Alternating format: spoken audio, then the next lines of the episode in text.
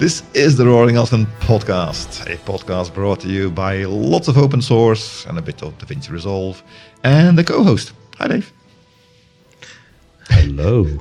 I'm not quite source? sure what to make of that particular intro, um, especially thinking about the pre-intro. But uh, hey, there we go. That's lost forever. Um, Hello, Jon. That's a good thing. Uh, we're following on on uh, last episodes and the one before that to kind of finalize our talking about something called the OpenLogic State of Open Source Survey, where we've been going through the most obvious reasons why organizations use open source. We kind of had most of the top ones here. We kind of at the bottom here with the yeah, three last ones, I think, where other is not something we can talk a lot about. So let's talk about the other two. I mean, this the the reasons to me sort of make perfect sense and then go a little bit weird. Um, That's life. That's life. I, I, maybe maybe it is maybe it is but you know top reason is access to innovations and the latest technologies i mean that that just resonates with me makes sense nearly 40% of people have answered that that's one of the one of the top reasons um, and is consistent with my sort of expectations of why people are continuing to kind of flock towards and invest further and dive deeper into open source projects and technologies. We kind of talked about all of those. The ones we haven't talked about are the bottom two, the large selection of, op- of options for similar functionality. That's something you see as an advantage or a disadvantage. I mean, there's, there's this thing they, they call too much choice, or choice is uh, not always a good thing. People often kind of want leadership, direction, opinionated choice, if you want to call it that, from vendors. If you just give them, yeah, well, there's a bunch here, just pick the one that smells best. That does kind of, for me, sometimes instill fear of making a decision because I might make the wrong decision.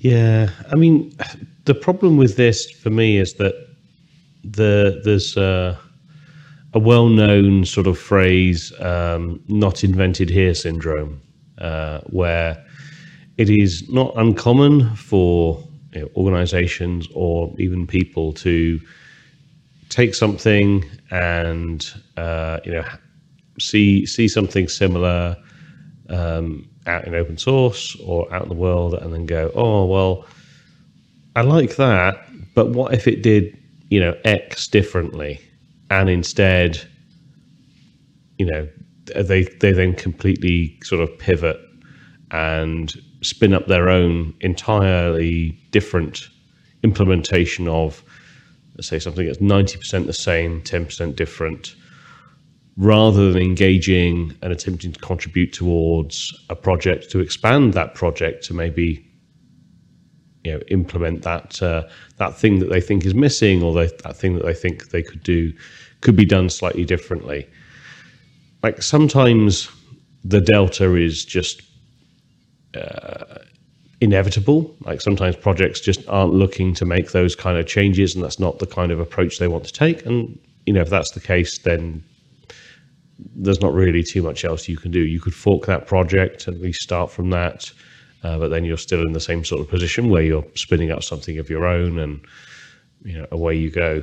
Um, I do, I do generally wish that there was more collaboration and less sort of forking and um, spinning up of new projects that, as I say, are 90 plus percent identical to something else that's already out there. But that being said, that innovation does always sometimes produce something that is far better actually than some of the stuff that has has been around before. So it, it's it's tricky to like toe the to find the right line here, and the answer is often um, one of the SE's favorite responses, even though it's actually a terrible response, which is it depends. Um, there's no kind of right and easy, always one size fits all answer for this. I don't think. Yeah, I mean, uh, also not always is the reason techno- technology. Sometimes it's a deployment model. I mean, if you look at uh, MySQL and MariaDB, I wouldn't say MariaDB is functionally better or worse than MySQL. They pretty much do the same thing. They're dropping replacements of each other, but they kind of did the fork due to licensing things from Oracle. Yep. That's also a reason they do it. And this also kind of contradicts the stable technology point because if you have that many forks, inevitably some of those forks will be more successful than others. And in the end, um, one, maybe two will remain because they, you typically have this fragmentation and then coalescing again, fragmenting, coalescing again towards the common denominator, is that a way of saying it? If you bet your horses on your money on the, wrong horse there, uh, that might be a costly mistake. Now, typically these things do have some kind of a migration path or a uh, definitely compared to closed source software, you should be in a better situation to move from one to the other. But still, it is a part of the risk which is, I would say, inevitable if you want to keep the pace of innovation we, Yeah. it has. It's kind of the yeah the bad the the, the, the other flip the, the flip side of the coin basically. You can't have one without the other. I think. Yeah. The I, I just you know my my only sort of commentary here is that I do wish that people would at least attempt collaboration first, I rather think than they do more often than not. Mm, I know a lot of open source maintainers and and creators, and their reasoning for like creating projects is not always all that sound. It really isn't. And Yeah, but those are individuals, and these things should be carried by communities. Uh, and for the community to decide to split into two, I mean, friendships are, are formed in these environments. So It no, but you're talking you're talking about something different. You're talking about when a community splits. That's not what I'm talking about. What I'm talking about is when someone looks at a particular oh, problem space and goes, "Oh, I can do this better. yeah, I can do it better."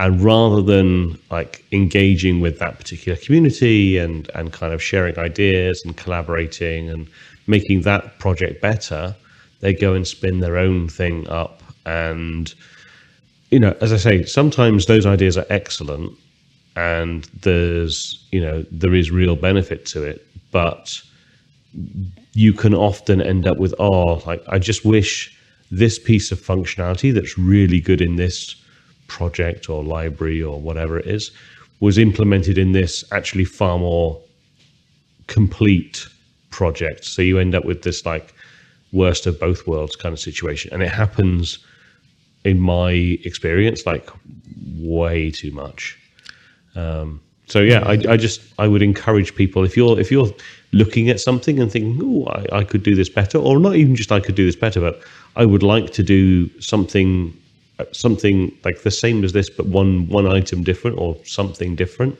Like, why not engage with that community and just share your ideas, share your thoughts, and you who knows, like they might be very receptive to those thoughts and ideas, and you know, collaborating to an existing you know project with your your great ideas could continue to accelerate that project even faster, even larger, even wider. Well, crazy as it may be, I'm going to disagree. Of course, you are. Because, on the first place, if somebody goes solo and does something else, I mean, we're talking about organizations adopting uh, software, of the open source software. Organizations should look at the. We've, we've talked about this before. The community is a big part of the product. The technology can be so good if there's no community behind it, it's a risk because longevity is at, is a question there. So if I look at uh, solutions, if, if organizations look at solutions, look at the committers, how many committers there are, how often they commit, and if you don't see a if you do see that single person building something, don't go there. It's if that was the right way to go, a community will form, and at some point it may become something uh, interesting for you. But as long as it's the single, I know it better, don't go there. And I also say it's a good thing that those I know everything better people leave the communities because if they stay, they can be a very disruptive element stalling advancement, causing issues, blocking things because they can't get what they want in the product, so nothing else will happen either. So while I am agreeing with you that communication and compromise is always a good thing, if it turns out that this person simply is adamant that his way is the way to go, it's his way or the highway, his or her way, Sure. sorry, be inclusive here, then I think it's a good thing that he just, the person just goes his own way, her own way, does its thing. And hey, again, if they had the million dollar idea, they will form a community and it'll work. Mm. However, the personality of something that would do something like this typically isn't conducive to forming a community. Yeah. No, I I don't I don't necessarily disagree with anything you've said. It like makes sense. I think it's actually I think with with a lot of these topics we're actually in violent agreement with like fractionally different perspectives on things. But Yeah, it makes Yeah. it bad podcasting. I'm just say, yeah, you're right. I'm right too. Let's it. so let's All move on to the last one on the list here. And I'm actually very surprised it's so low down. So the topic is makes it easier to hire or retain employees. On the podcast, we've been talking about retention, remote working, and in all of these topics, things like open source mindset, open source ideas came up a lot. And I do know for myself, for instance, that if I am looking around for another job, looking at open source companies is what I do.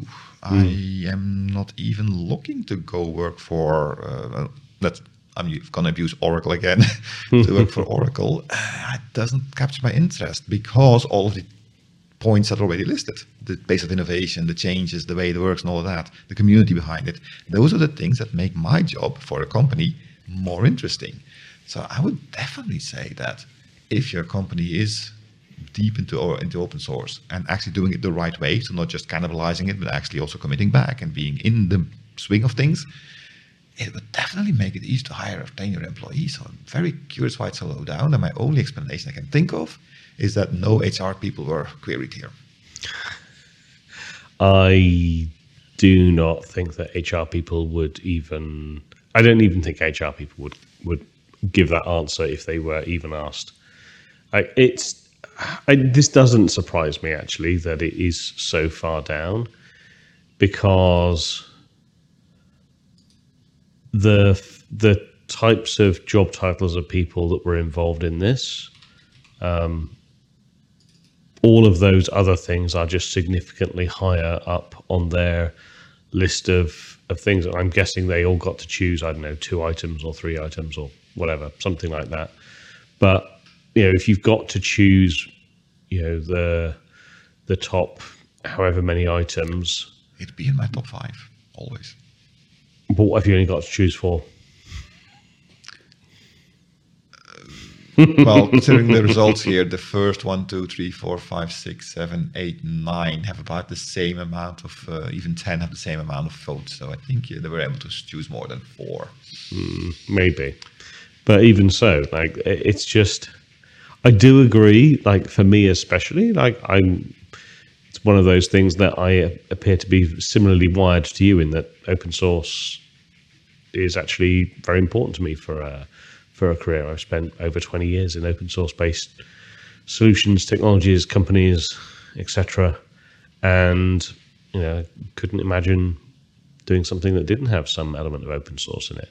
So for me, yes, it's also incredibly important. But I, as to why organizations are using open source, I think the the flip side of this sort of answer on makes it easier to hire or retain is the the, the kind of the feedback that we're always seeing and, and always getting, which is how difficult it is to find enough open source ready talent and how you know finding um, Which high makes quality more important.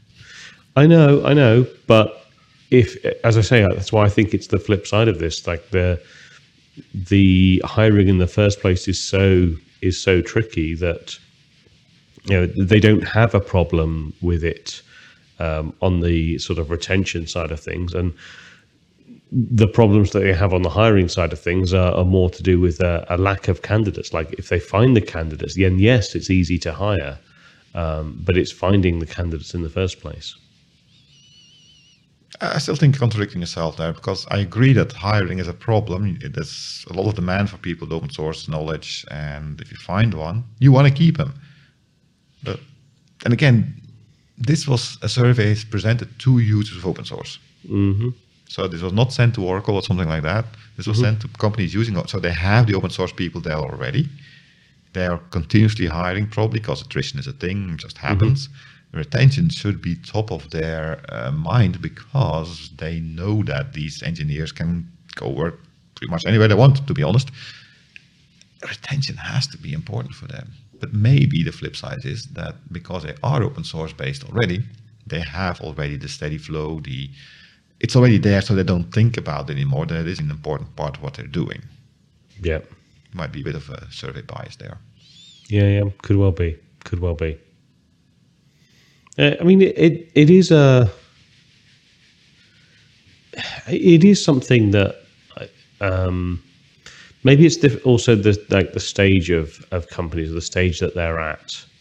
To your point, like if they're if they're already really established, if their their contributions to open source or their consumption of open source is well known, um, then you know, it will be far more about you know they'll have a steady pipeline of potential candidates, and it'll be far more about you know weeding out the uh, uh, or, or selecting out the, the the best of the best, and you know making that selection rather than anything else. Nah, Yeah, I can see that. I'm not sure if anybody has that luxury today still. I mean, there's a huge shortage of people. Yeah, they do.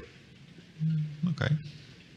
Not the company, companies I worked for, except Microsoft. Yeah, they had a, yeah. Well, I mean, I, I'm curious. Like, 1.15 percent of people responded with other. What what other reasons can you think that organizations would use open source software? Uh, because they love the think of anything funky project names.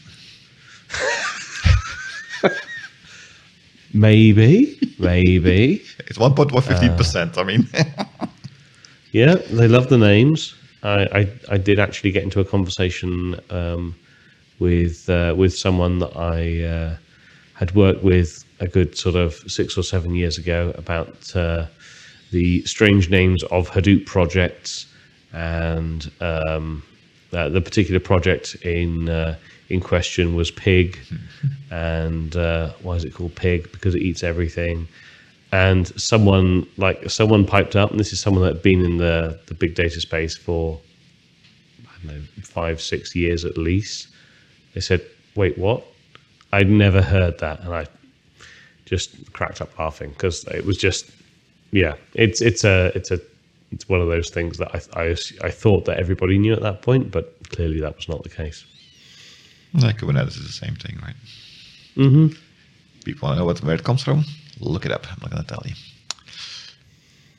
So you think so? That's the only reason. That's the only other reason you can think of. Funky project names. Well, I'm looking through it, but everything I can think of kind of has a place in there. I mean, the one that isn't spelled out is, but it's kind of for the uh, retention and hiring of employees. Because I'm looking for my, at my own situation. Why do I go for open source companies? Because I can continuously improve myself. Things change so rapidly. There's never a moment you can say, "I know it. I can stop learning." The moment you say mm. that, you realize everything you know is obsolete, and you have to learn a new version, new whatever. The, the things have changed, and you just have to keep awake. So I guess it's my part of longevity, of the mm-hmm. mind, then at least. Yeah, I mean another like again a, a flip side to that could be uh, if you take that from a negative perspective, like you could see, or I could see people kind of introducing sort of open source software, maybe sometimes where it's it's you know they introduce their hobby project, they cram their hobby project that they love into something um, where you know maybe it's a good fit, maybe it's not, and it sort of secures their continued role and position within that organization.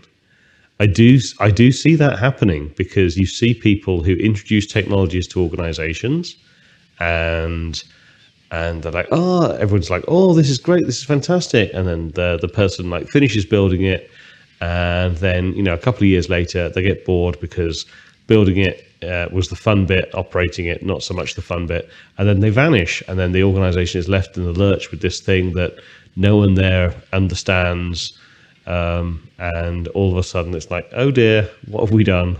But that's fine because then the new project leader comes in with his own hobby project to replace the old hobby project, and that's how things keep churning down.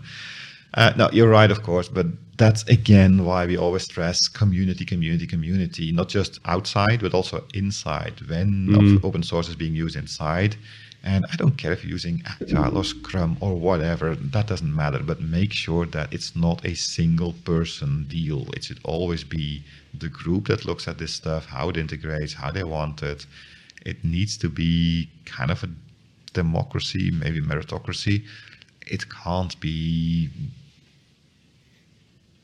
person hobby hobby project that, that that that's not the right way of doing open source. And i'm pretty sure that a lot of companies had problems with this exact thing.